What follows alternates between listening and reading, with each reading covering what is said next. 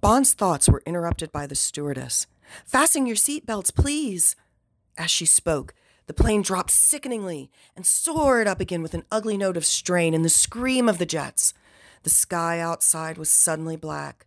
Rain hammered on the windows. There came a blinding flash of blue and white light and a crash as if an anti aircraft shell had hit them, and the plane heaved and bucked in the belly of the electric storm that had ambushed them out of the mouth of the Adriatic. Bond smelt the smell of danger. It is a real smell, something like the mixture of sweat and electricity you get in an amusement arcade. Again, the lightning flung its hands across the windows. Crash! It felt as if they were the center of the thunderclap. Suddenly, the plane seemed incredibly small and frail. Thirteen passengers. Friday the 13th. Bond thought of Loelia Ponsonby's words, and his hands on the arms of his chair felt wet. How old is this plane, he wondered. How many flying hours had it done? Had the Death Watch beetle of metal fatigue got into the wings? How much of their strength had it eaten away? Perhaps he wouldn't get to Istanbul after all. Perhaps a plummeting crash into the Gulf of Corinth was to be the destiny he had been scanning philosophically only an hour before. In the center of Bond was a hurricane room, the kind of citadel found in old fashioned houses in the tropics. These rooms are small, strongly built cells in the heart of the house, in the middle of the ground floor, and sometimes dug down into its foundations. To this cell, the owner and his family retire if the storm threatens to destroy the house, and they stay there until the danger is past. Bond went to this hurricane room only when the situation was beyond his control and no other possible action could be taken. Now he retired to the citadel, closed his mind to the hell of noise and violent movement, and focused on a single stitch in the back of the seat in front of him, waiting with slackened nerves for whatever fate had decided for BEA flight number 130.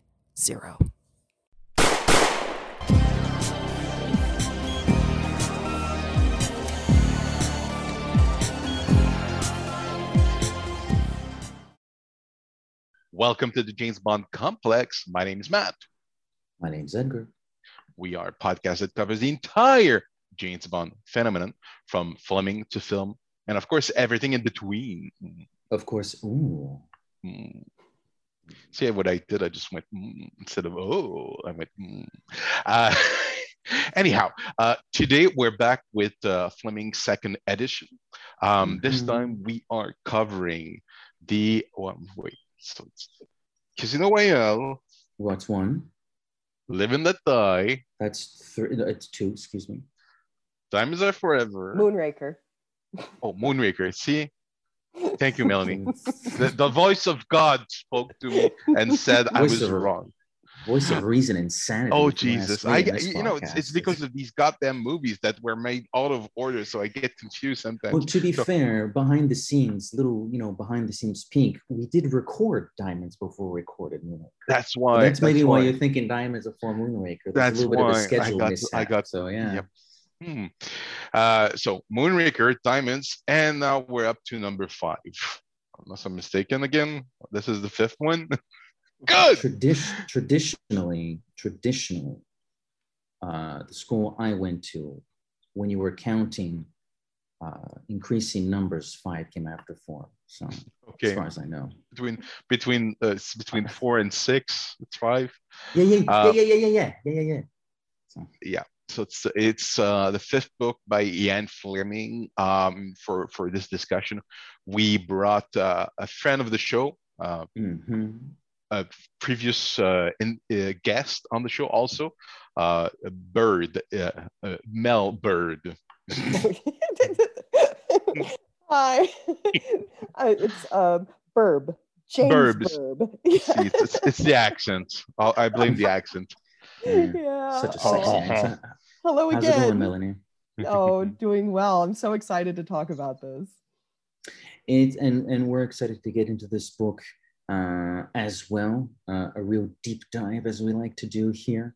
Um, maybe just before we, we, start, as we've done with our, our four previous guests on the on the Fleming Second Edition series, maybe just touch base a little bit with your personal history with Fleming and, and specifically your personal, your journey, I, I believe as Zaritsky likes to say, you know, your journey with, with From Russia with Love, uh, assuming this was not a first time read, which I'm sensing it wasn't, you've gone on on a journey, you know, it was terrible, now it's good, or it's the constant. So maybe what's your, what's your background with Fleming and his fifth uh, oeuvre?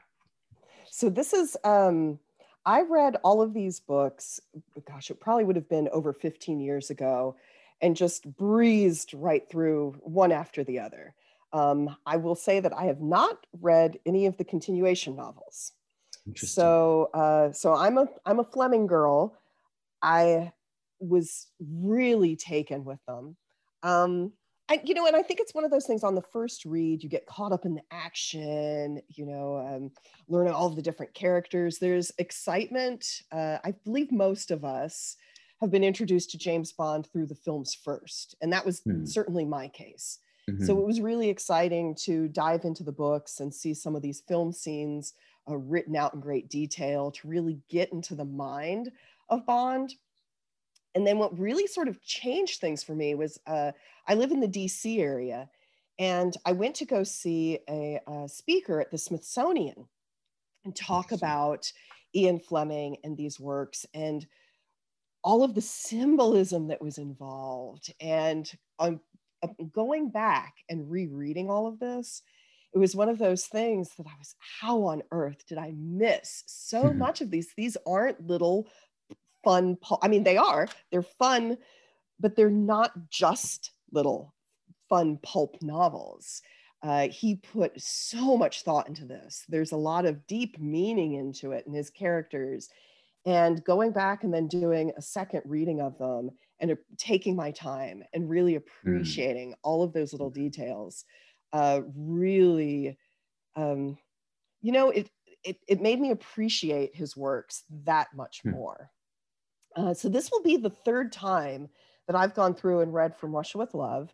It, uh, along with Casino Royale, those are probably my mm-hmm. two favorite books. And I feel that's sort of because you have his first book and then what was meant to be the last book and how those work as bookends and there's so um, there's so many things that tie those two books together neatly and and and the the first the series of the first five books you know themes that run throughout symbols that are reoccurring uh, characters the meanings behind mm. their name uh, there's so much depth and uh, i really feel these first five books were masterpieces um, after that yeah. af- i know and i i hate to say it but i mean i'm i'm glad that we got the books i don't think we would have had the film series without the future books However, there's part of me that sort of wishes that this had been the end because the first five mm.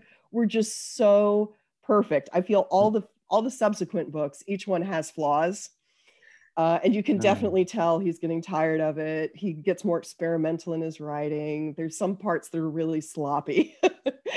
he's he's sort of just getting a paycheck at this point. He's writing mm. more for mm. film and TV. Mm. But these first five books, and I'm really excited that uh, I get to chat about this one, which was meant to be the last, and uh, talk about how everything was tied up with a neat little bow here in this book.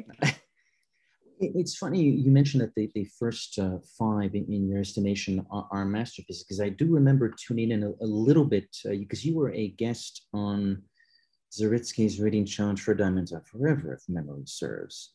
And I was. That was pre. That was pre our recording of that book, so I hadn't reread it yet. Our original review of Diamonds, we poo-pooed it a little bit. we don't, don't, we don't hate it, but we poo-pooed it a little bit.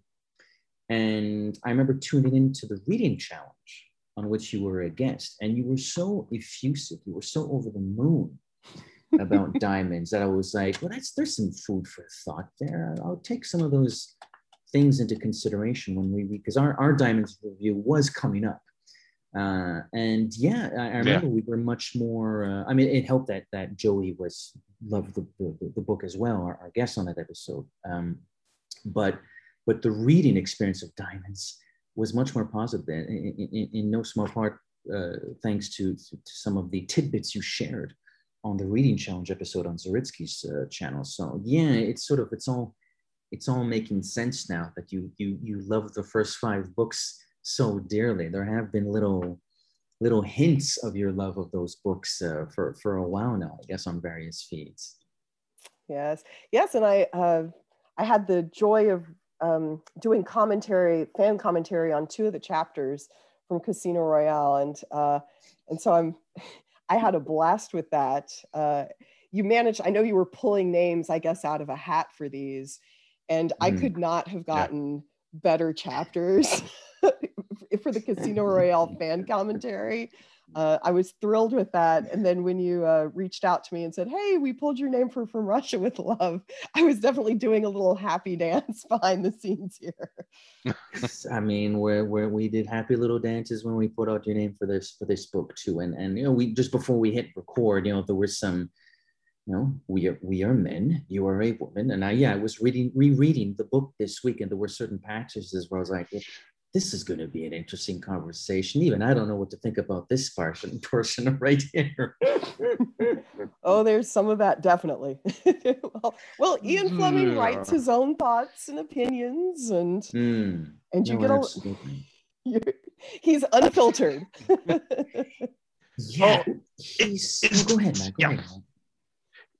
Eh, you know, I I know what what character and actions we're going to talk about is that reading Fleming?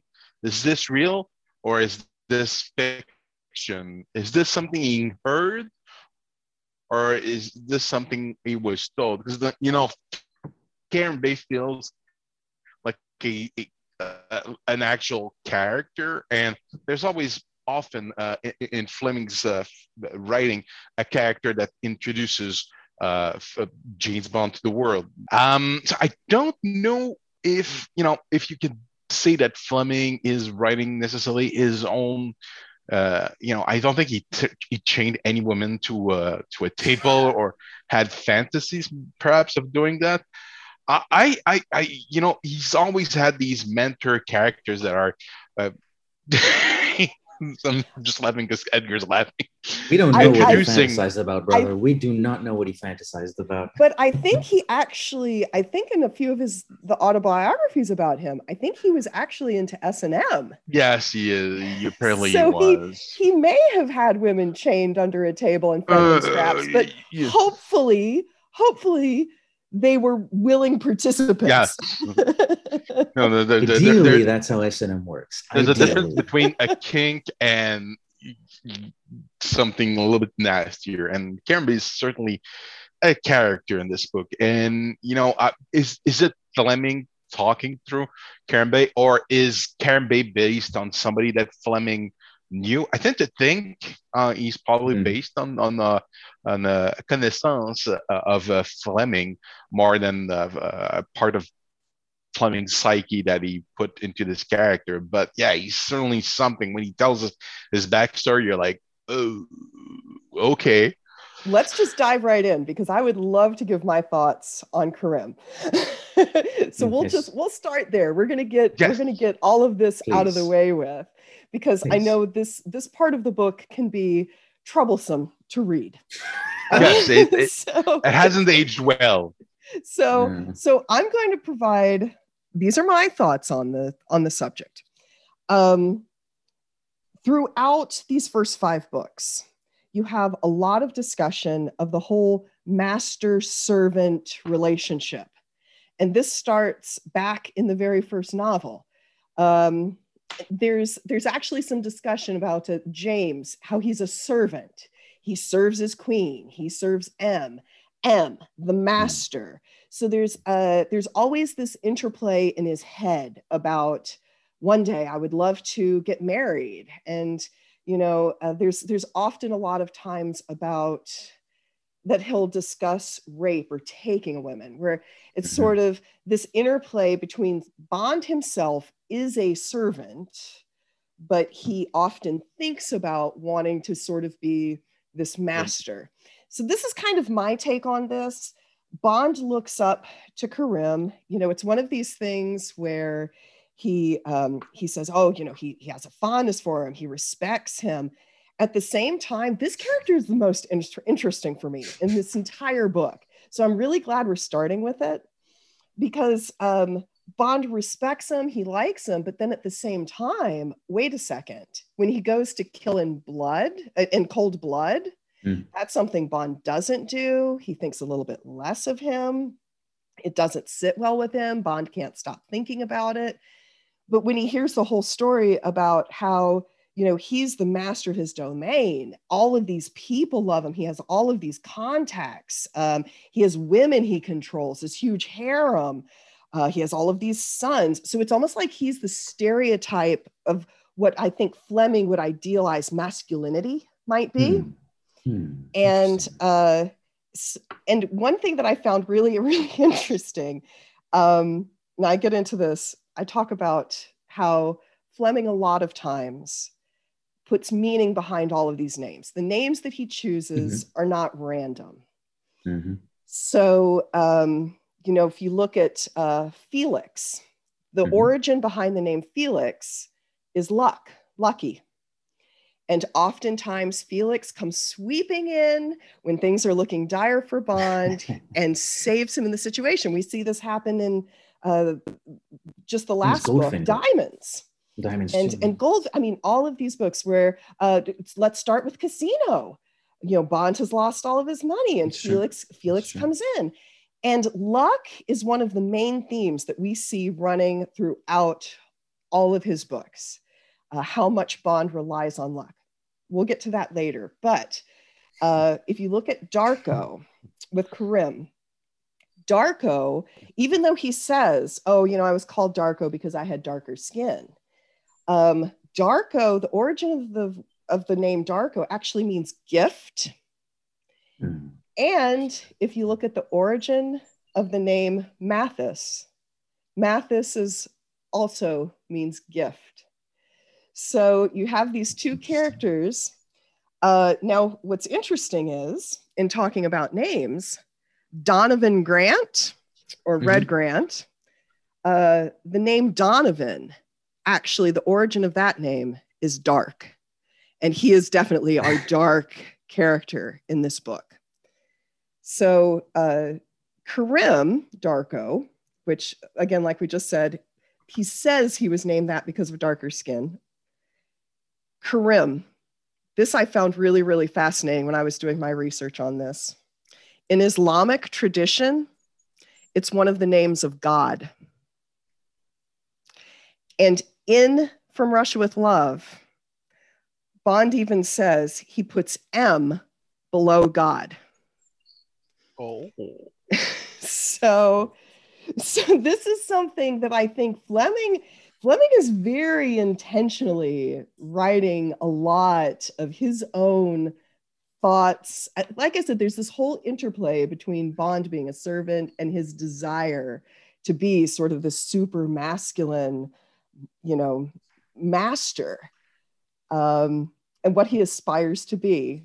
So I, I, that's kind of my take on all of this. Um, you know, I don't know. Maybe Fleming was just saying that that's what he thought about the culture. His views on the culture. These these Turks have these harems and they treat women terribly. I don't know. I think there might be a little bit more to that, and I think we see a smidge of it you get this whole story about her being treated like a dog, chained under the table, being fed scraps. And then when we see Tatiana later, she's wearing the velvet band yeah. collar yeah. around her neck. So mm. I really think that's very intentional. I think there's time. I feel so much dumber by talking to you. Oh no. I, I thought I thought I was so clever that hey, uh, what's your name? Uh, uh is a toad and what's his name? Is a wolf. They're animals and it's a recurring theme because in live and let die mr big is a shark. Uh, and now i feel uh, that's that, that's the, like the the kiddie version. Like that that's the obvious thing. Now you're you're you're, you're oh. There's all well, like I said, this is just my interpretation. yeah, but no, it's it's it's valid. I mean, it's work of art. I mean, if if this book had no value at all, they would have ceased publication like 50 years ago. They they it's been reprinted because it has value. It obviously has more meaning, and it's more than. Of course, it's a thrilling adventure tale, but there, you know, uh, Fleming knew his stuff. There's the, the, travel log, log, aspect are still vetted up to this day. It's very well mm. researched. When you read that book, you you feel like you're part of it, and your your analysis uh, and knowing that Fleming was a little bit kinky and and, in, in, into uh, BDSM, uh, the the master uh, subservient uh, roles. Uh, you just blew my mind. Uh, honestly, that, that's an aspect of the book that I'm like, oh, really? It's it, it, it, it oh, yeah, like the guy was having therapy by writing these books much more than we realize. I mean, he, he started writing after he got married, but he's that he's really going to like a midlife crisis as he's writing these books, reading writing these books. Yeah. Oh my god. Thank you. Well, oh. Melanie said she would blow our minds. Promised said, promised delivered. Uh, so, well, the, the, the, BDSM point is kind of interesting. Now, spoilers, I'm not so much into BDSM, and I, it's not a culture I know particularly well, but there is something, there must be something about that, considering that when uh, Kerim uh, recounts the, the tale of how he got to one of his many, many women, um, and he mentions that his mother was quite uh, furious with him. She disapproved of, of the, his treatment of this of this woman, and she orders you know Kerim to to let her go, and he unchains her, and it looks like she's about to leave Kerim, but no, she decides to stay. I think if you've never read a Fleming, if you've never read this book, and and maybe you don't have a whole lot of insight about how such cultures work, you might be going, "Oh my God, Fleming's awful!" Like, you know, he obviously he would think that women, you know, want to be chained to a table. But further to your point, Melanie, there might be something deeper. I mean, it take it takes two to tango. It takes two to be into B, B, BDSM. You, you can't really do it alone you know you need to be two people so there might be something then which is also further to your point matt there, there could be something there where it's like well if the other person actually likes it why would they leave i didn't get that from the yeah when i read the book i didn't get that I, I for me when uh, and i think this is what um, most people doesn't sit well with most people is that the woman specifically in that chapter was uh, you know, not consenting, that she was held hmm. there against her will. And then at the end, when she remains loyal to Kerim, it's more out of, you know, the traumas that she's endured. Um, not necessarily what is the condition that um, uh, Stockholm syndrome. Yes, like almost like a Stockholm syndrome. Exactly. Okay. So okay. I, I think that's I think that might be what doesn't sit well with people is um, but I I do believe in his writing, at least the impression that I got was that it was non consensual. However, we do know, and like I said, hopefully in Fleming's own personal life, it was this consensual sort of master servant type of BDSM relationship that he had. But I think more so than that, the, the thing that's interesting is the mother being disapproving, but the woman ultimately sort of siding with Kerim is I think another thing that sort of speaks to Fleming's relationship with his own mother. And he yes, had a I, okay, Matthew. Yeah, I was gonna say that, and I'm I'm like you're you're you're you're you're saying it before I do. Yes, yes, I know what you're gonna say. Keep going because uh, I I won't have to say it. yeah, and Fleming had a very very interesting relationship with his own mother. Um, which leads me to another character, which is Rosa Klebb. And this is something we see throughout all five of the books is there's a, and and and future books too. Fleming constantly has the symbol of roses. You will see it brought up time and time and time again from the start of Casino, where it's La Vie Rose, and mm. ev- you know Bond thinks everything is rosy and wonderful, and it's always this symbol of something evil, something not as it seems, uh, something very mm. dark and sinister.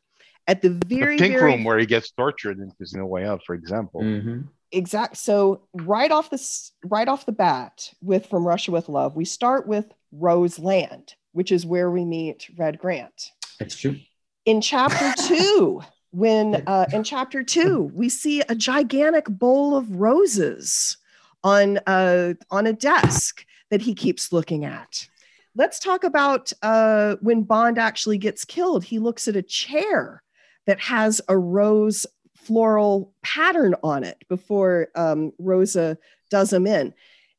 Rosa Klebb herself. So this is the woman who actually successfully kills Bond, and he names her Rosa. She's this embodiment of the feminist movement. Now, we do know that he based this character off of a real woman, but the name Rosa Klebb is um, a direct take on the Soviet uh, feminist movement, which was called Kleb i Rosi, which means bread and roses. So this was an actual movement, feminist mm-hmm. movement, women's rights. Um, Bond is a known womanizer. It's a weakness of him. But let's get a little bit further into this. This woman who symbolizes all of this is the one that mm-hmm. finally gets Bond. Absolutely. Fleming's mother's name, her maiden name was Rose. do you think? Do you think there could be oh something my, to this? Jesus. And even the to- when they they talk about the way she she um gets people to talk, uh, it, it oh. at times it looks like a mother like oh disciplining her children basically. And i'm like now that you're saying it it's obvious. Like bond is fighting his mother be- before he was oh my god. And and again i think that's why fleming purposefully wrote that story. And as comf- as uncomfortable as it is to read and to hear karim talking about this i really think that's why fleming wrote that in there there's there's something deeper to this. There, there's a mirror with with Bond and Tatiana later on the book, which I, I honestly I until now I never it I feel dumb for saying that because it's it's obviously it's it, it's in there, but you know, with with the collar like a dog. Uh, but oh my god, you're, I'm gonna say that a lot. Oh my god. well, like I said, this is one of my favorite books. I feel like uh, this and Casino really bookend the, this first five series, and um, I have to sort of disassociate the rest of the novels because I feel like uh, this is a different Bond that we're seeing from the the future books. Uh, and so in my head, I kind of like to imagine Bond actually did die at the end of this one because I think it's just the hmm. perfect end to this first five book hmm. series and a, the perfect end for him and i think also in a lot of the messages that fleming's trying to convey to the reader if you read into this a little bit deeper you know bond is a gambler we keep seeing uh, luck is something con- consistent throughout these first five books mm. and as we all know the house always wins and hmm. eventually mm. your luck runs out and we see that happen for bond so I, I thought it was a very fitting end to this and um I, I like to know, but yeah, there's a. oh, there's some you know, great, when, when, there's some great. I, don't get me wrong. I feel like uh, the subsequent books, uh, they're fantastic. I'm glad we got them. We wouldn't have had the the Blofeld trilogy without it. Uh, the film series we wouldn't have had without it. However, I do feel there's a lot of flaws in the future books, and I feel as though you can kind of tell Fleming's heart isn't in it as much as in these first five books. Yeah, they're, they're, they're, it's a nice little package. I, you know, if you're not, you know, I think I, I've read that in uh, the Bedside Companion. They they really talk about the first uh, batch of uh, of books as being sort of its own thing, and the later are are on are their own thing. The short stories are leftovers morsels that were like left on the table but if you just look at the following book uh, in regards to that final uh, scene in the, from Russia with Love in uh, Doctor No. It's really like how he survives and what happened after the. It's really, it's really underwhelming. It's sloppy. it's sloppy writing. I, I, you know, I in my heart, I think I told Edgar that, but I'd love to write a book called "From London with Hate," which would be a sequel to "From Russia with Love," where he, they have to trade Rosa Klebb for uh, something else, and Bond mm. has to hmm. bring her back to Russia, and Tatiana's involved somehow. I, it feels like it's the story is not complete. They, they, they need they need Bond and her need a final sit down. Like the mm. scene in Skyfall, the movie with with Silva, needed to happen between novel Bond and novel Rosa Klebb that she she died. She had a heart attack yeah. five seconds after she she killed Bond, and Tatiana is never seen again. Uh, it's it's it's it's really a sort of an it's, underwhelming. Uh, yeah, it, it doesn't start Doctor No on a sure footing. Like the, the the book does get better, but they sweep that and that conclusion under the rug and you're like uh, it's it weakens from russia with love because it's it's ending has lost all, a lot of its power by just discarding mm. let's hide this uh, mm. it's such a powerful ending when he like just falls over and that's that's the final chat the final line is just him poof I loved it. I absolutely loved the ending. I love that Bond goes out and like his dying thought is, I got a pretty girl. Yeah. Poison is taking effect. He's not thinking too clearly all of a sudden. Yeah.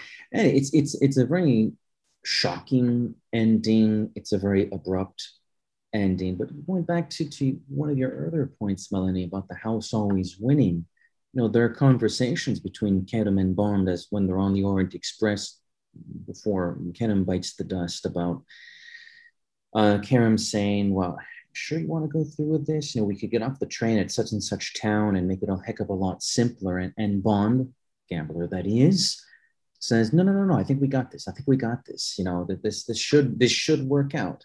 The odds appear to be in his favor and, and you never you never really know when the house is going to win it. It tends to be rather abrupt. There is no such thing as as you know, gambling is is depending on the game, I suppose. Gambling is mostly luck. You don't know when you're going to win or when you're going to lose, uh, unless you have a very uh, tricky card dealer, I suppose. But otherwise, you don't really know what's going to happen.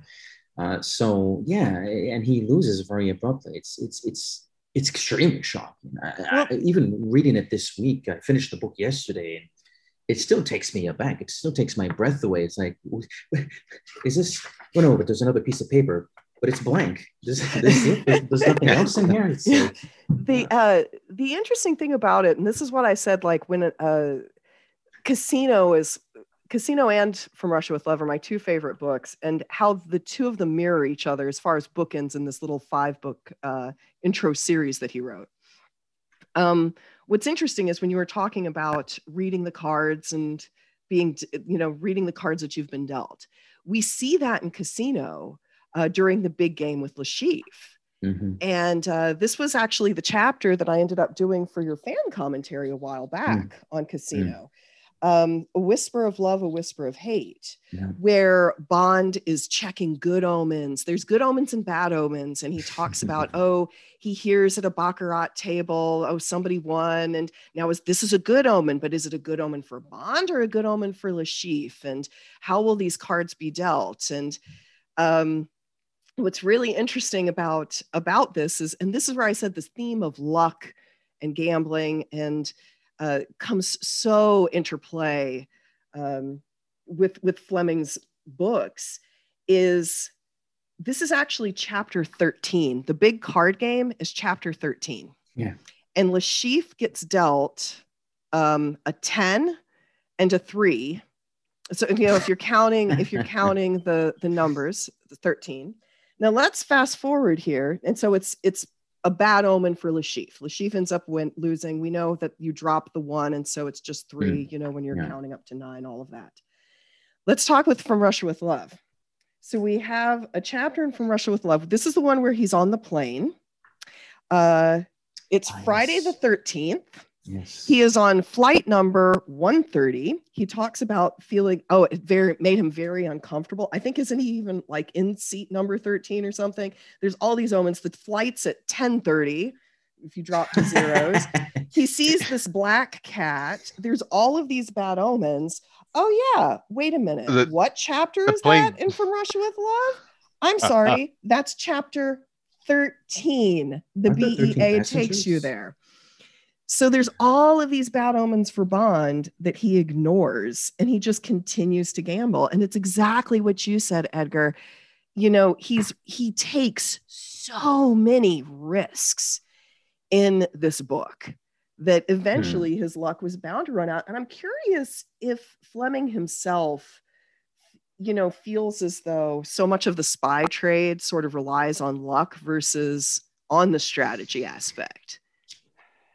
I guess it's, it's funny you, you asked that question. I it's going back a few months, but I had some I had some time off during the uh, Christmas and New Year's uh, holiday season, and I, and I read a book about the history of, of, of spycraft. Uh, it's not too in depth. It's sort of really drive by over the course of a couple hundred pages, but uh, it's quite fascinating how you can do all the prep work you want. You can train your agents as well as you want. Sometimes it's just pure dumb luck that sees the mission or whatever the mission happens to be uh, go through or, or fail.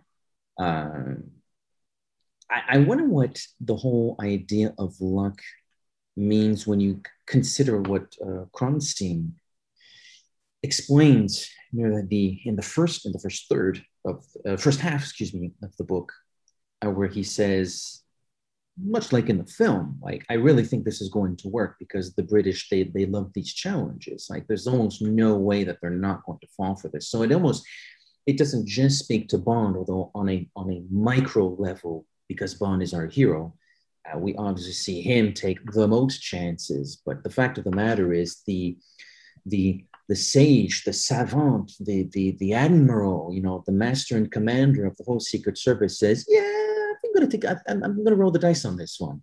So it, it does it does speak a little bit to the British Secret Service. Mind you, Bond's not complaining either, but um, but it does say something about the, the British Secret Service and and the fact that as Kronstein is a chess player, and a world class chess player, three time Moscow champion or Russian champion, no Moscow champion, I think. Um, and Kerim later on says, "Watch, watch out! These damn Russians, when they plan something, they plan the F out of it. Would you, are, you, are you sure you want to go through with this? Are you sure? Bond's like, yeah, bro. Yeah, bro. Let's do it. okay. Uh, they, they, they, they know from the Bond knows from the get go that something's not right. I mean, they, the deeper he gets, the deeper is like something's not right. But you know, I have to keep, keep going. And in the end, when he's confronted by Red Grant, I'm, I'm, it, it, that's, I've seen that movie very recently. It's a movie uh, with Anthony Hopkins and Alec Baldwin, directed by um, the uh, best Bond director guy who did. Uh, right now, his name is, escapes me, but the guy who directed Die Another Day directed the movie called The Edge. And uh, yeah, um, at the end, uh, near the end, uh, the Alec Baldwin and the uh, Hopkins have a discussion about the shame, and people people can die of shame. And Alec Baldwin asks uh, Anthony Hopkins why people can die of shame. It's like, well, you're trapped in a situation, and y- you're thinking of all the ways that you could you could have you know avoided being in that situation. And that's basically what kills you it's like the shame. Like i could have done that. I could have done that. I could have avoided. And when bond is on his knees and uh in front of well not not on his knees but he's you know he's being has a gun trained on him by red grant is about to be executed. And he's thinking about all the mm. all the times that you know mm. I, I could have done that obviously I, I, I made that mistake and he just you know he managed to get out of it but not not because almost by luck again like the, the it, it's not by any skills or a gadget from q branch he just like i'm gonna use that that thing to block the bullet because i know where you're gonna shoot me because you talk too much um it's it's you know it, it, it shows the weak like that mo- that book exposes uh, a, a, flaw in the Bond character that you know he get he, he gambles too much. Like usually he gambles on even even odds, but you know you know from the get-go that the game has been like tempered with that you're not you're not gambling on even odds right now that the, you're not even footing. You are in in, in an enemy trap and uh, yeah it's uh and he like you said he was chatting about it with them from the very very get-go but the lure of getting that Spektor machine was just too great for him. And we see in casino uh, even after he and again total luck that he won the game against Chiffre. Um, but we see him after he wins, he's still tempted to keep gambling. He's and and there's this internal dialogue he has with himself where he's like, "Oh, I don't want to press my luck." So in hmm. Casino, he he knows that, but it's precisely what you said, Matthew. He had so many opportunities, but um, I, I, also feel like the train itself is more to sort of symbolic, like it's on this one track. Bond has this one track mind. He never gets off the train, even though he has all of these opportunities to. He's just barreling forwards. You know? It's true. There's no when you're on the train, the, the, the game is set. It's uh mm. it's a metaphor. Exactly. It's obvious. It's obvious now that you're seeing it. Uh, oh well, God. There's another layer that uh, I, I would broach, if only briefly, is the fact that once uh, after 100 pages, we finally meet up with James Bond. Uh, there's a little bit of ac- accidie, accidie that has settled in. His previous mission, the Diamonds mission, is some time ago uh, by page 100 in this book. And, you know, Tiffany Case is no longer in his life. That's another topic altogether. And boredom, boredom is starting to set in. He's, he does his morning exercises just to sort of get out of this funk. And I guess because he hasn't been as sharp in some time, what happens later in the book, he's like, something's not right, but what? I, I don't know. I think there's, there's there's also that element going on too, which is maybe more of a um, surface level reading of the book. It's not as complex and as in depth as, as what you and, and I don't know, Edgar. I but... I don't know, Edgar. I think you have touched on something because this is something that Emery and I discussed was Ian Fleming's ah. Seven Deadly Sins. Oh, we haven't listened to that. At the time of this recording, we haven't listened to that yet. So That's coming out Wednesday. It's coming out so, Wednesday. No, go ahead. Go on. Yeah, Fleming. Uh, Fleming was actually very fascinated. He's he's drawn at you know as I mentioned before, like when he um, Karim is one of the Islamic names for God uh, in the Quran, and uh, he draws from a lot of religious inspiration. Mm. Now, I don't think Fleming himself was that religious, but he he does pull from it, uh, you know, for for these novels. And one thing that he wrote this article on their seven deadlier sins that the seven mm. sins didn't apply anymore. You know, this is a modern age. We have seven mm. deadlier sins that we're dealing with uh, now, all of these bad guys sort of embody when he's written these um, villains, our antagonists, hmm. embody mm. some of the seven deadly sins. Now, you mentioned Accidie, which flat out in Live and Let Die, which is our second book, that's what Mr. Big claims is his motivation. Yes. Oh, you know, I'm I'm crippled. See, this is my flaw. Mm. We get to this fifth book, and what's interesting is all of these sins that we see our antagonists having, Bond actually has himself. He's consumed with lust. He's consumed with greed for the Spektor machine. He he does suffer from mm. sloth, or as you said, accidie. Um, mm. So it's sort of like he embodies all of these seven deadly sins himself, and it ultimately causes his demise. temporarily, temporarily. well, yeah. temporarily, yes, he will be back. We see him again battling other uh, seven other oh, he's back. I just I just sent an email to Simon saying we we have no more books to talk about. We Oops. cancel the episode. oh, we're we're chatting that they cast someone new as 007. his, his you know he was medically dead for a second with the two, but they brought him back. They brought him back. Mm. You survived that. No, but that's also that's. Oh, sorry. Oh no, please go ahead, Mike. You're on a roll. I, I was going to say, you know, the fact that he dies and he he's resurrected the following book, I think, like you said, they, we wouldn't have the movie series, they wouldn't have uh, video games, cartoons of James Bond, but the fact that he dies and becomes back to life the following book is it, it talk about myth making about how epic mm. it is like they tried to kill him they tried to they did kill him but you know even that couldn't keep james bond from from, right. from from action like he, he he managed to come back from that that, that's epic. You know, when you you you think about heroes, uh, it, it, it, seems like I you know I've read a lot of comic books, but every superhero dies and comes back at one point. And you think about these franchises like uh, Star Wars, like every Jedi dies and comes back as a Force ghost. Um, you know, Spock died and came back to life. Like all these major franchises that last decades have a character that dies and comes back. Even the movie Bond, he dies in, at the beginning of uh, Skyfall and comes back. How many times has he died and come back? He dies in, um, you know, there was the, the, the beginning of um, You Only Live Twice. Uh, mm. You see a coffin with his initial. That's a recurring theme.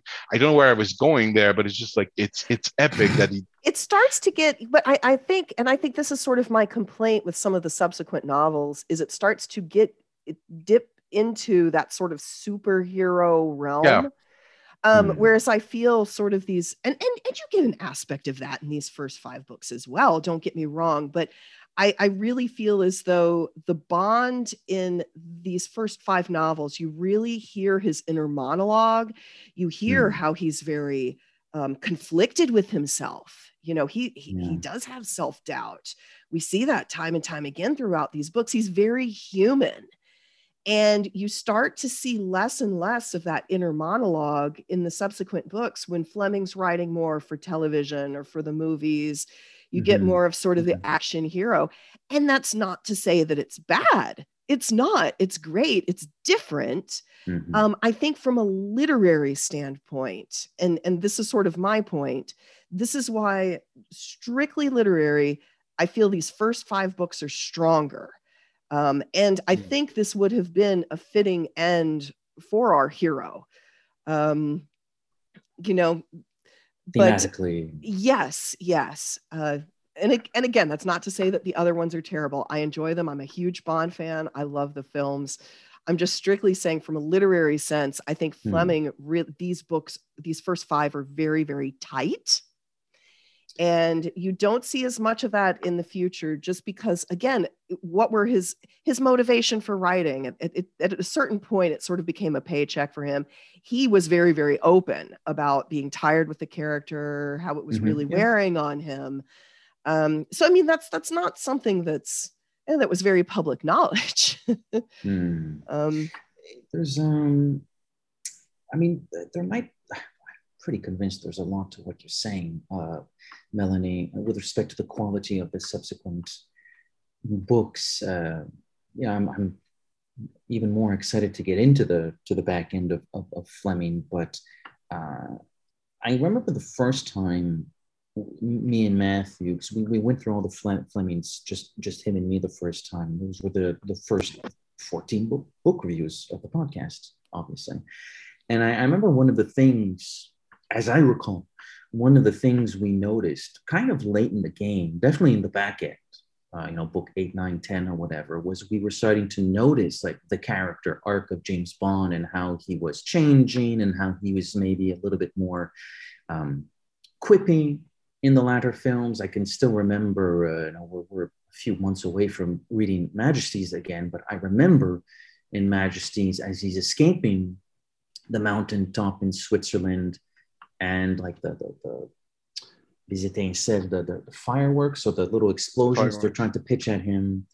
Uh, he, he stops and he takes a swig of something and he wishes himself Merry Christmas before continuing down the slope. And I'm like, oh, that's really funny.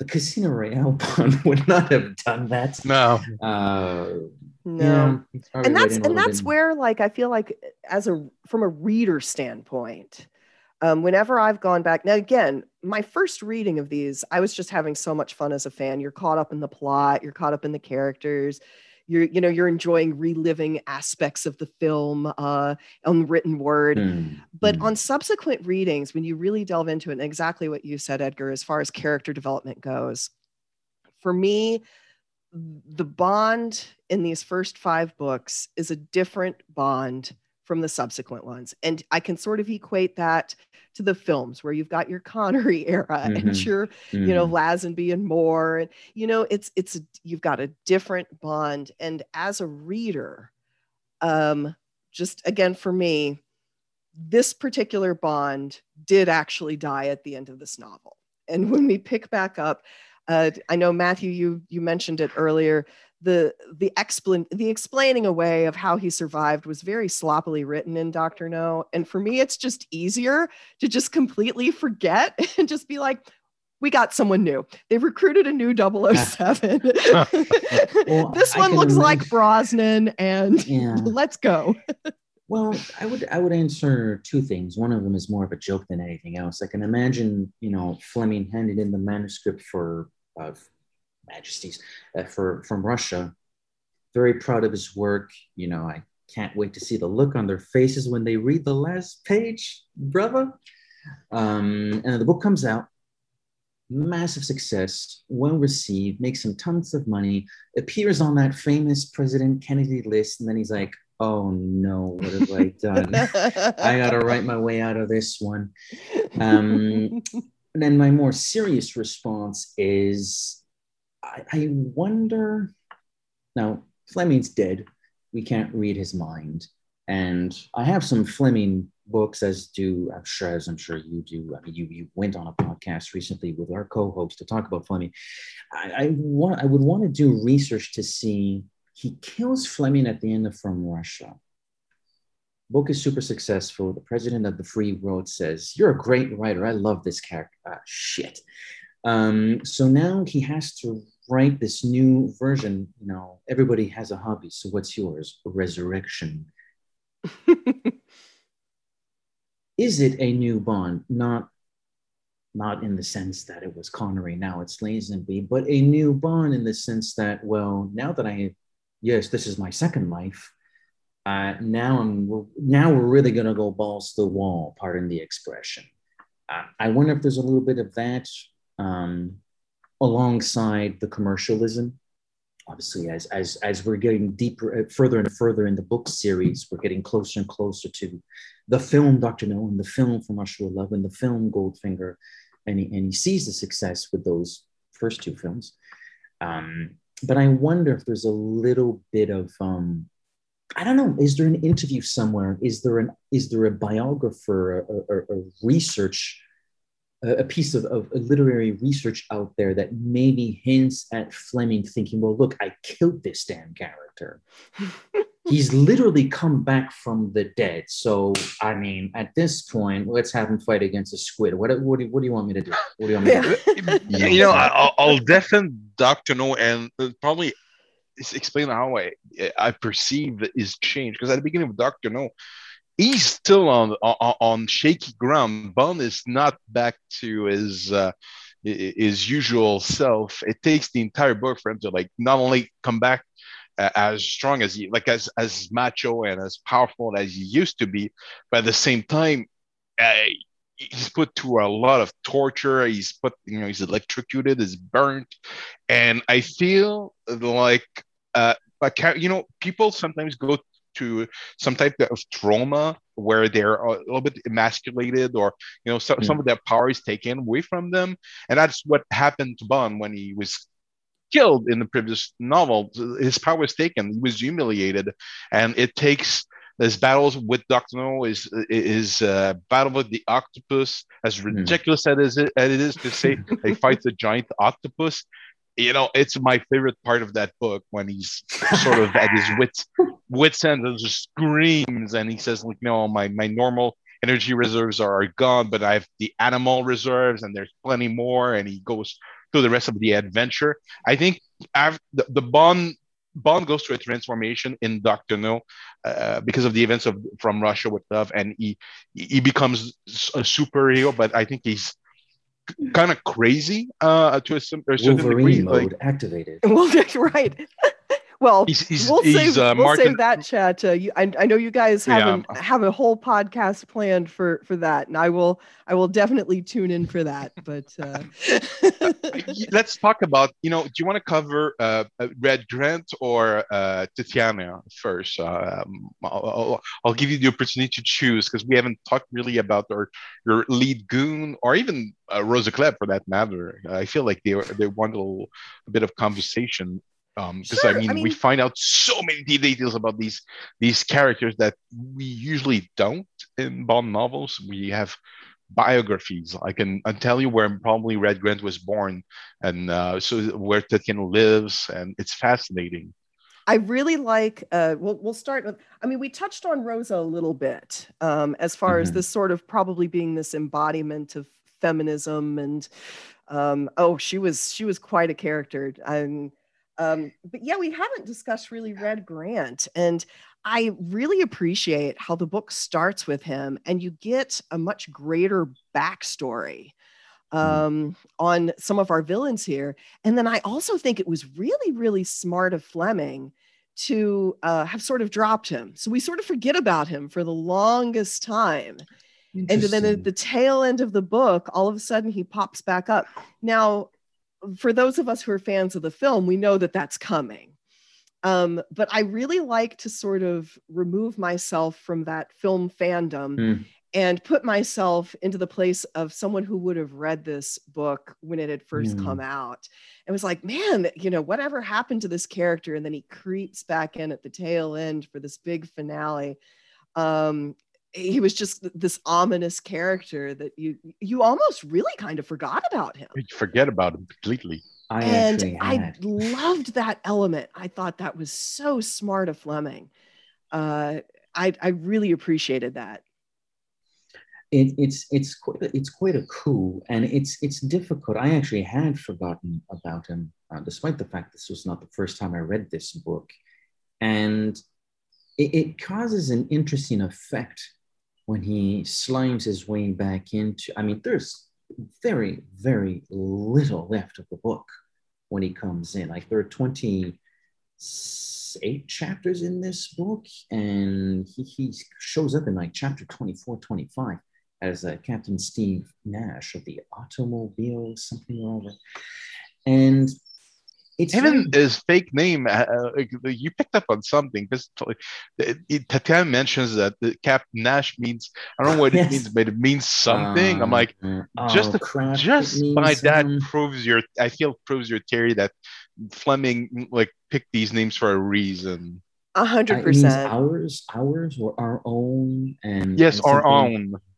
Like it, it's it's almost a uh, mm-hmm. a fat cashier to the uh, British Circuit Ticket Service. Uh, he's one of ours. Yeah, he's one of ours. This one is well, one of ours on which side? Yeah. I think that was a moment where now, Melanie, you you verbalized very eloquently, I should say.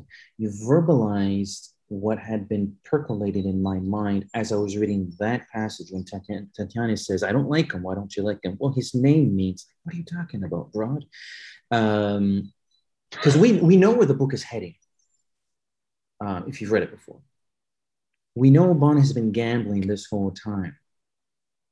And it, it's, it, it sounds like such a stupid reason to not trust a character. It's such a moronic reason to not trust a character, but she ends up being right. So it's almost there's almost like this weird malevolent force going on, which is the house winning. You know, you never know when it's going to. Even Bond picks up on, on on certain gestures or characteristics that about uh, from of Nash. He's like, you, you, you know, he mentions at one point, like before he, he's revealed as being a villain, that you know he's probably kind of crazy because of the way he talks and behaves. Mm. There's something not mm. normal, not human about him, mm-hmm. and it's just it, it, you know, instinctively, like he knows that it's he's dealing with a psychopath. Um, just because he, he's he's laughing because you know he's supposed not because he finds it funny because he knows he's supposed to laugh so it's it's really sort of mm. mechanical robotic uh, there's something not right. You, you were talking about Dexter, or, or, or we were talking about Dexter earlier because of uh, COVID restrictions. But that's pretty much what he is. He's he's a Dexter. He's like he's oh, a psychopath. Yeah. He's he's completely like disconnected from like he, be, he belongs in, a, in, an asylum. He thinks he's a werewolf for God's sake. Uh, that's uh, you know uh, because I the the, the, the image of uh, uh, what's his name Robert Shaw is so engraved in my head. It's hard mm. for me to not picture that, but I know, eh, contrary to the, the, the book, book and film, and I film they're both equals, but in the book, they, the, the, way that he's described, he's a much bigger man than Bond. Like there's no way they go into a fist fight. Bond is gonna get his face smashed in and just bloody mess on the wall. He's just a monster, like a werewolf. Mm. Um, it's it's just like I I I, I kind of like that character. I wish, you know, awesome. it's it's that thing about the, the, Fleming. These characters are so fleshed out in the, the movie. They just he's just a dude, and in the, yeah. the book, like you I, see. I, one, we could do an entire they could do you know they're talking about the expanding the bond universe and making you know just do the red grant miniseries uh, uh, that ties in with the movie. You just focused and you don't need to to to, to redo from russia with love to becoming a russian agent. That's that's a story you said it in the bond universe. You can have cameos by Cross, Krusty and rosa klebb if you want to but that's it, it I, I, there's so much left to be mined from that book, especially when it comes to villains. They all have these backgrounds. Krusty as is mm. a family man, but he doesn't give a no. package about his family. Mm. He's he's willing to like almost let them die because of his service to the state. He doesn't care at I all. Believe he, I believe he is willing to let them die. He says, "Well, if I was in this chess match and it was the final move, and I received a note that my wife had such and such accident, I'd be well." Tough, honey. Yeah. I have to finish this match, which is quite uh, very particular philosophy, one might. Uh, All of these, you know, really quickly, Matthew, you were talking about um, Red Grant and this werewolf aspect, whereas in the movie he seems a little bit more like just a normal average guy, and that's one of the things you really get from these uh, novels. Is Fleming loved just these grotesque uh, villains like mm. all of mm. the, the way he describes them whether it's the sort of werewolf or the the gigantic molds on people or their hideous faces or rosa klebb's mustache or um, people with football shaped heads or you know Goldfinger in a bikini oh right mm. ruddy complexions where they're all like red and uh, but you know as you get into some of the much later novels, especially, I think we really start to see it like with Largo, where he appears more as this, it's more believable, where the villains are just mm. more average men, but just yeah. internally are just really evil and corrupt. And, and that does change.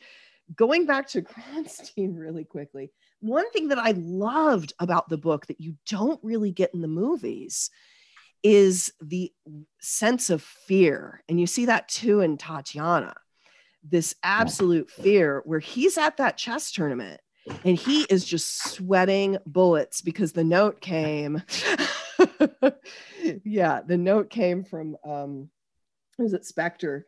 Um, Smersh. um Smirsh. yeah smirsh before we get the, but uh you know you get this uh he's sweating bullets he doesn't know what to do he knows that he could be this could be death for him if he continues the mm. match does he just get up and leave and having you know that's something that you really don't get is how uh, like Tatiana, she was really afraid. I mean, this is life in in communism. She doesn't have a choice. It, you know, her, her choice is, you know, she either stays and has to submit herself to Rosa or she mm. you know turns sides and tries to go with Bond at the end of this. Like what are her mm. choices?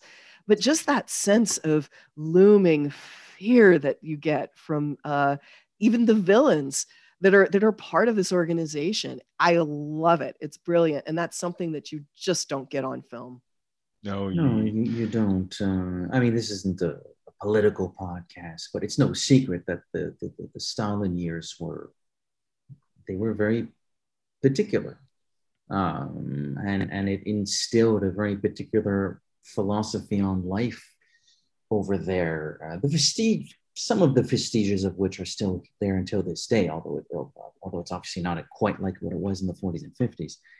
Uh, but yeah, it's it's it's one of those things where before anybody reads a book like From with Love and says, well, I mean, this is an exaggeration. I mean, come on, guys. It was, well, open a few history books. It's, it's Fleming did a little bit of research before reading those chapters, uh, as, as he actually mentions at the start of the book, saying, well, in case anybody's wondering if these buildings exist, they do. Um, it's, and it, yeah, it, it's, it's very, um, the fear is quite palpable. We are fearful for Tatiana, especially Tatiana, who, you know, the first time we see her, she's having, she's preparing her supper in her modest little room in this government house. And she's dreaming about one day living on the eighth floor because that's where the cool cats are. Um, and then she gets the call uh, from someone she knows who, when this person usually calls her, it's on a first name ba- basis. And this time it was Comrade Romanov, uh, Romanov and which is like, what? Why is he saying Comrade Romanov? What, um, and, and I'll just say this because I know long-time listeners are familiar with the running gag about my fascination with Rosa Klebb. All that being said, when Fleming was describing this woman, stop it, stop it. I've heard enough. I've heard enough. the, the running gag is now dead. I couldn't take it anymore. Stop it. Badly packed sandbags. Stop it. Uh, um, but yeah, no, I appreciate your your commentary about the fear. It's extremely palpable, and it's interesting that we get it through our leading lady. Going back to your point, Matthew, about the backstory that a lot of these characters get. Among them, Tatiana. It's it's really really cool, really really cool. As is Tatiana's plight. Um, speaking of which, how much clearer do we think her transition is in the book vis-a-vis the film because i know one of the minor criticisms of the film which is a lot of film it's a lot of people's favorites is that it's it's a little bit in, indecipherable when Tatiana goes from unbeknownst Spectre agent to I love you, James. It's true, but I love you, James Dushka. It's a little clearer here where there's sort of this, it is a little bit like a switch though. She's in the she's in bed with uh, with Bond much like in the film. And we sort of briefly go back into her mindset, and it's like, oh, this is actually quite pleasant. And he's actually, thank goodness, he's actually a reasonably nice human being. This might be actually kind of cool, and maybe it's my way out. Uh, what, what, do we think about that transition from um, dutiful Soviet agent to treacherous? I want to live in the West, please. Thank you very much. Thanks for the plane ticket, uh, the train ticket. Um, how do we think that transition transition works in, in the book? I think it's I think it's a I mean it's it's much more clear. Um I, I for her from her perspective, it's like there was no choice. Mm. Right? I mean, mm, she might as well, no. she, you know, take your chances. What are you going back to? You've got Rosa waiting for you on the other end. Yeah. It's, I mean, it's more of a binary choice, right? And she's like, all, she's all she's, dolled up for you. She's just waiting for you on that couch. And, and I, I mean, I think that's, I, I think for her, it was, you know, uh, what I found interesting is from Bond's perspective, because, uh, you know, and again, uh, going back through the, the previous books, how Bond always sorts of gets the girl so I don't think this is any surprise. This is our hero usually gets the girl. It's all of these unattainable women where you have, mm. you know, um, starting with Vesper, uh, who's who's very standoffish, but he wins her over, and then you have mm. Solitaire. Um, you have, let's see, uh, Gala, who of course is hmm. married or hmm. engaged, engaged to be yeah. married. Um, but you have all of these hurdles. Uh, Tiffany, who's very damaged and mm. um, has this terrible backstory but and then now you have her which uh, they keep men- dropping Greta Garbo. She's the uh, which I didn't realize going into this. I was like, what is up with all the descriptions of Greta Garbo? And it was brought up that Greta Garbo's catchphrase was she was unattainable. She was like, I want to be left alone. So it's mm. again one of these things where Bond is able. Oh, she doesn't want any man. She wants to be left alone. She's this Greta Garbo, which would have yeah. spoken to people at the time this book came out. Yeah. She's mm. unattainable except to Bond. and and we see course. this in subsequent novels. I mean, look at Pussy Galore. He can turn anyone. so... Oh, that'll be a fun conversation. just a, you know... But um, but I feel Thank God I we bring guests on. I feel uh, I feel her transition, like you said, you get you get much more of her internal monologue. Uh, you know what's waiting for her um, on the other side of the Iron Curtain, and so I mean, it it doesn't come as a surprise. She sees this as a more as a way out, hmm. you know. And I think Bond is more of a realist. You know, it's it's really interesting because he has that whole um, internal monologue as well just uh, walking through the steps of what's going to happen to her mm. how she's going to be sweated out at this house in Guildford, yeah. and you know all of the different things that she's going to have to go through so bond knows um, what's waiting for her. But i think for her it's you know she was in this tiny little apartment waiting to be told who she was going to marry. And uh, the closer she gets to it now I, you know this does this does serve an interesting question though which is could she have remained working for them and all of this was just a ploy?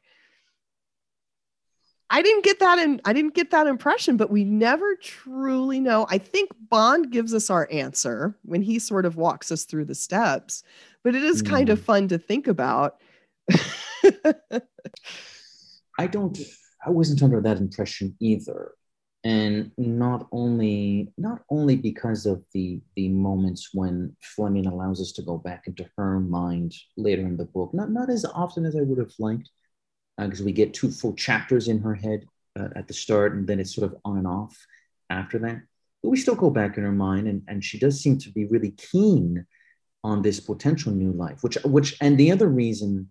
So it's not just the, the, the prose that describes her mind, her, her thought process, but also the fact that we have this dichotomy. We have Tatiana uh, uh, Romanov, who is a, up until this point, a dutiful Soviet agent, um, who's now tempted to live in the West, a different life, perhaps a more joyous life. Bond says that there's light in her face or light in her eyes, an expression she's not familiar with, and says, "Well, you just, you know, there's a little bit of life in you."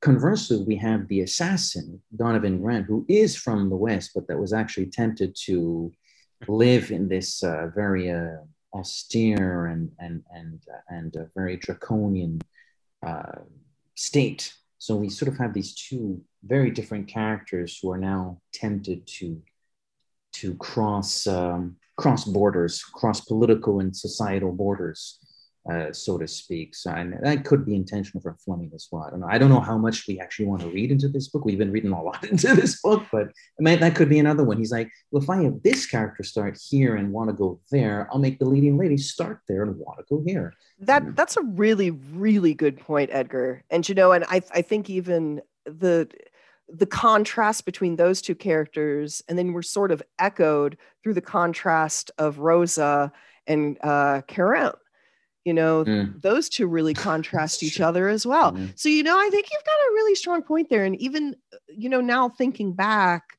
when she's in her tiny little apartment at the very beginning and then she ends up on the orient express and everything is so lavish and mm. no i i think you're on to something you're welcome um, she's being introduced to, commun- uh, to, to capitalism Oh yeah, see how fun money is. That's awesome. as and as as Fleming said as well, sign me up yes. for a few more. well, I mean, I know I killed him. Since in front of you're telling me from much for love, put how much in my bank account? I'll find a way. Don't Back worry. up that dump truck of money. beep beep beep. Dead. It's expensive living at Goldeneye. I need to write another book, but you killed him. That's details, my dear boy, details. uh, but they do you know, I, I, I was thinking that this time, uh, uh thinking about the, because uh, uh, they're blackmailing her to work. Not only is the state, you know, making her do these things, but they, they during her interview, they take down the note. They write down, make her write down the, the names of people she sleeps, slept, slept with. Uh, they have her address, so they know there there are children there. So they're threatening these people. I was, you know, I'm, I can't help myself think that, you know, these people are probably all dead by the end of the novel. Just you know, they, you know, it's interesting that you bring that up. And Edgar, that was a point that you made uh, earlier about, uh, you know, the if you read through history and the actual fear of, you know, communism and organizations similar to this, um, and you know how how the plot of um, this book, you know, it's it's not that far off from some of the things we see in real life the whole honey mm. trap thing and mm. these smear campaigns and um, you know i know Khokhlov, um, who was a defector mm. um, is mentioned three times in the book uh, hmm. we have burgess who's mentioned uh, in the book as well i mean these are all very real real threats and espionage is you know having loose lips sink ships and having these defectors and people turn and and um and how you know with with regard to um with regard to like the cambridge five you know when that happened mm. and all of that came out i mean that really hurt uh, us and british uh, intelligence relations because now all of a sudden you're seen as a, a government who has leaks and and and so i mean it it, it i think the the whole plan in this book is isn't too far-fetched um no i mean the logic there is there is an inherent logic in in Kronstein's strategy which is and, and i think general g uh, is, is sort of it it's it sparks in general Jesus. Jesus, that sounds like Jesus. It sparked in Jesus' mind. Um, and, and, but it's fleshed out by Kronstein, where he says, "Well, okay, yeah, I, I know who James Bond is. I've heard of him. It'd be kind of cool to kill him, but let's do it in such a way that the British look like a bunch of freaking morons, uh, and it goes public." Uh, and that and that speaks to you know stuff like the the Khokhlov affair, the Burgess affair, uh, or the or the uh, Cambridge Five, which when that when that blew up, I'm not I'm not intimately familiar with those stories, but we've all heard a little bit about them. When that stuff blew up, yeah, it when it when that kind of stuff goes public, which it shouldn't because you're a spy. Uh, but when it goes public, it goes to show you how disappointing it can be in the eyes of of, of you know your, your statesmen, the people you're trying to protect it precisely. So yeah, no, there's a very nasty, you know, f- foxy, you know, v- villainy to to to Kronstein's uh, strategy here. It's like, yes, we'll kill Bond because he's pissed us off a few times already. Let's do it in a way that you know really. Uh, like what is the what did the British say? Egg egg on their face? Have egg on yeah, their they, face. they, they want to kill him twice. They want to kill the man, but kill also the the the uh, the character. The, the, it's a character uh, assassination they're doing. Mm. Yeah. So winning. And a reputation At the end, you know, the, the character assassination fails, but the murder technically still does happen. But um, you know, part parts of Bond, part of Bond technically survive uh, if you don't read the following uh, novels. Uh, if you live in that continuity, there there's uh, there, there, there's an argument to be made that he partially succeeded in defeating mm uh, Smersh. Smersh has egg on his face because not only did they kill a man for no good reason except that he's good at his job, but they, he also managed to to, to expose uh, a conspiratia against him yes. in in the in, in the uh, in, at the same time exposing their, their weakness. So you know, even in death, he's even more impressive if, if he actually did die that you can look at it this way because i know only you you you failed to ruin my reputation i saw what you did mm. um you, and you you didn't do it so yeah. might, you might be dead but, but and also you know the the, the elect this elector the Spektor doesn't explode uh, on Q, in, in q's face um you know the Tatiana's still That's alive. True, it's a bomb. I forgot that. That's almost like a forgotten detail. It's almost like, oh, by the way, this is a bomb. What? they don't have, you know, but if you, it's barely a victory at the end of, you know, he's just, you know, he didn't ruin Bond's reputation, but you know uh, that that that's that's the success they that they had in defeating Smersh because uh, everything else, you know, it, it, it's just they just killed Bond. It's just it's it's it's a very I don't I wouldn't call it anticlimactic. I'm not even sure if I'm pronouncing that word correctly.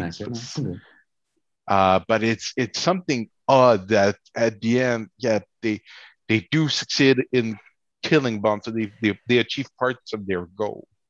But I think I think there's sort of something beautiful in that, where you know, uh, at the at the end of this, and and again, like I said, I love the ending. Um, so I'm a little bit biased, but you can kill the you can kill the man, but you didn't you didn't kill the character. You didn't yeah. uh, tarnish his reputation. You mm. know, um, and and given some of the thought processes that Fleming um, had throughout these novels and some of his um, interweavings of seven deadly sins and things of that mm-hmm. nature, mm-hmm. I thought it was kind of uh, fitting. It's like, you know, hey, we're all going to die, but what what remains after we're gone is our reputation. Mm. And mm. they didn't end up ultimately winning because of exactly what you said, Matthew, because his reputation yeah. was still intact. So you know, it's beautiful that we just said that. There, there, there's you know, it's it's a you know, I I've always loved that book, but it's a little bit a little bit more. Just uh, the, during this discussion, you just you know you just like oh, there's a lot of stuff that I, I was like. I didn't see at all. So I'm a bossy well, as we say I'm so French. glad. I'm glad that I maybe helped elevate it in your opinion a little bit because, like I said, a little bit more. My favorite. Like it's already high, but it's yeah. a little bit higher. Well, yeah. Well, thank well, I mean, you again you for having me on, and uh, thank you again for having me on. And I, I really, um, I had a great time chatting about it. Well, yeah, it, and it's it's it, it's interesting because we've now had you two times on the show, although sort of by by happenstance, it'll be it'll be your third episode. Uh, but yeah, it, it, you're you're you're a very very interesting guest. I mean, oh. clearly, when we ask you to appear on the show, I can I can see you in my mind's eye. It's like leave me alone. I need to do three weeks of research to be ready for this show. And I'm like, well, we're recording in three days. I guess I'll read the book now. Uh, uh, I'm just a super nerd. oh, have, have you ever listened to the audiobook presentation uh, of these novels? Um, this, this is the one that's uh, uh, read by uh, what's his face James from Bond. Dion, Dion the yeah well the, the, the uh, Gustav Graves does the narration. Oh, I you know I listened to the I listened to the Moonraker one of those. Those are the ones that I think they were on like BBC Radio or something yes. like that, right? But those are the uh, radio play, but the, this this is the full fledged. Uh, uh, he's reading the book and he does all the voices at the same time, and it's mm. just it's just great. It's Rosa Klebb. It's just this little. Uh, it's, it's oh god, gee. I haven't done that. Um, I'm a little strange. Um, as far as audiobooks go, I, there's there's some that I listen to. I'm a little hesitant to do the audiobooks for Bond because I feel like, um, just like with anything, when you're reading for yourself, you have your own voices in your head. You have your own imagery and um, it's sort of like when you hear a mm. song and then you watch the uh, music video. It kind of changes your perception of the song a little bit sometimes. So um, so i'm a little hesitant to do some of this now i did listen to the um, i did listen to the audio like you said the radio play of of moonraker which was which was good. Um, i haven't listened to any of the bond audiobooks yet. And you know what um, i'll have to do that because i think it would be fun you know just going about the house or whatever and i and highly I'll have recommend... to give it a try i'll have to give it a try i've been hesitant but i will have to give it a try i i know edgar's the same way you are I'm, I, I guess you know i i i don't work my my imagination works with my ears i i see images that I hear. I when I read it, it doesn't. I don't process information the same way. So I, I kind of need. I love my audiobooks. I can still read. I'm not illiterate, but it's it's easier to get into a story if I I'm being told it. It, it I know. It goes back to something very uh, f- from my childhood. So I guess that's why. But um, well, and y'all I, are in the right. Uh, you have the right hobby here with podcasts, so your listeners can can listen to us while they go about their day as well. yeah, exactly. Um, so I would, and you know, the the just going briefly back to I don't know uh, what editions uh, you've you you guys. Well, she have. she I saw it. She she has the same edition as I I I, I have. I have the. Oh, did you buy? Did you buy? Did you buy the the whole set? or individually? Did you buy the book, the, the, the box set, or? I did not. I have a mishmash of editions here. Some of them are very old, um, and and others are. So this one is the Penguin, which I think weren't these didn't these come out in the early two thousands? I want to say two thousand eight ish. I think the, the, the that edition this one is 2003. I'm looking it's at. the century. I'm looking at my bucks. It's the Penguin Centenary uh, collection. Yeah. Yeah. Penguins. So mine mine says it was 2002 in the UK, 2003 in the US. I have the US edition. yeah, because I remember buying those at around the time Casino Royale uh, 06 came out. And there's something funny about how Penguin labels their stuff, because it's not the first time you read off the label of your box, Matthew, saying it's a centenary edition. And you've seen my hardcover, sort of the Austin yeah, Powers style. And those ones say it's a centenary edition. So I'm like, well, what's the centenary edition? He has completely different centenary. It says it's, well, it's what's on my box, but you know. Uh, it's weird. I don't know. I don't know if there was a goof up with Penguin. Uh, Penguin, they're pretty good at their stuff. I'm surprised that they would have like gotten mixed up. And I'm not a fan of their current edition, the, the black edition that uh, with that uh, behind your shoulder. I just think they're the minimalist. Oh, the, yeah, yeah, it's too minimalist. I'm like, uh, yeah. I need some no, beautiful illustration. We have a friend uh, uh, of the show, Jean Goyette, uh, uh, James Bond Quebec, who has a, a couple of first edition and uh, yeah, that's gl- glorious. He, he has uh, a first edition from Russia with Love, if I remember correctly. Yeah, yeah, yeah. It's just like when when we saw those and picked, it's, it's like the holy grail. We're like, oh, we smelt it. Yeah. we, we, actually did. oh, 60, 60 year old glue. Mm, marvelous. Smells like library.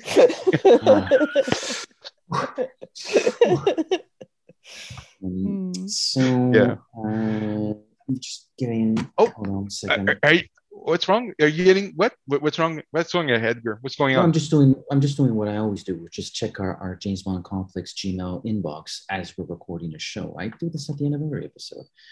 Uh, new email at 1 18 p.m. Eastern Standard. It's from. Uh, gotta be Fekishin How did he get our email? How did M. White get our email?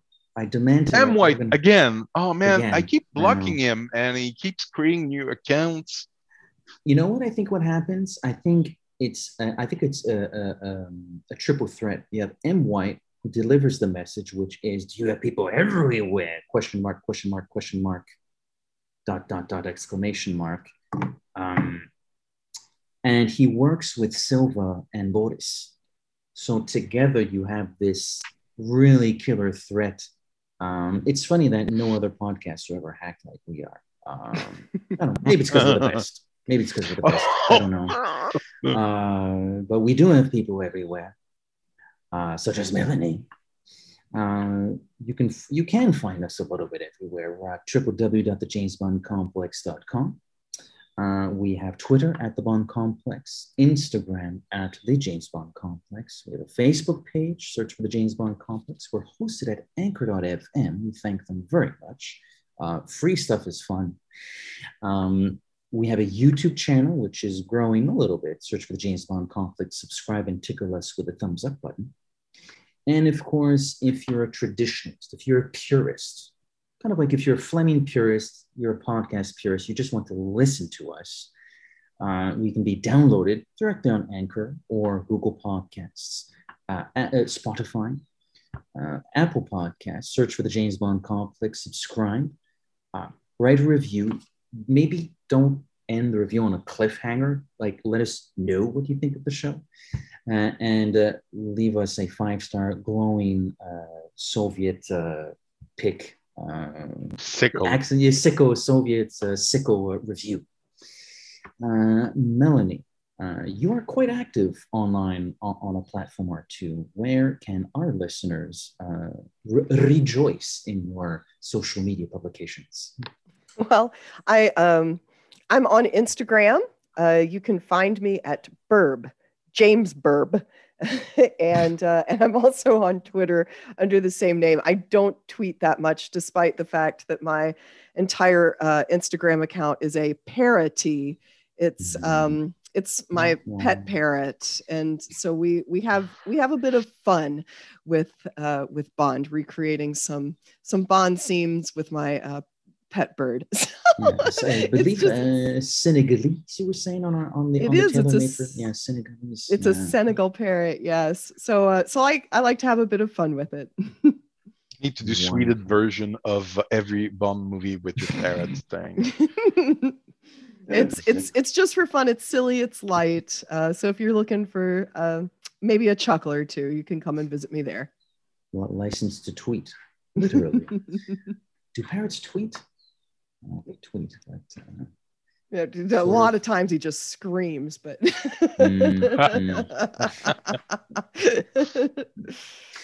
so um, does that does it for Fleming's second edition calling from Russia with love? Uh, the series will be back. Doctor No's coming up, um, despite the fact that James Bond is dead, or is he? so just as dun, dun, dun, th- this really does feel apropos, just as James Bond always does return. Uh, so to will the James Bond complex with whatever we have scheduled in the Google calendar for next week. Uh, on that note, uh, merci, toujours un plaisir. À la prochaine, à la prochaine. Ciao bello, gamsa, gamsa, no. Joey Bogat Samnida, arigato matane. Bravo, bravo. Au revoir.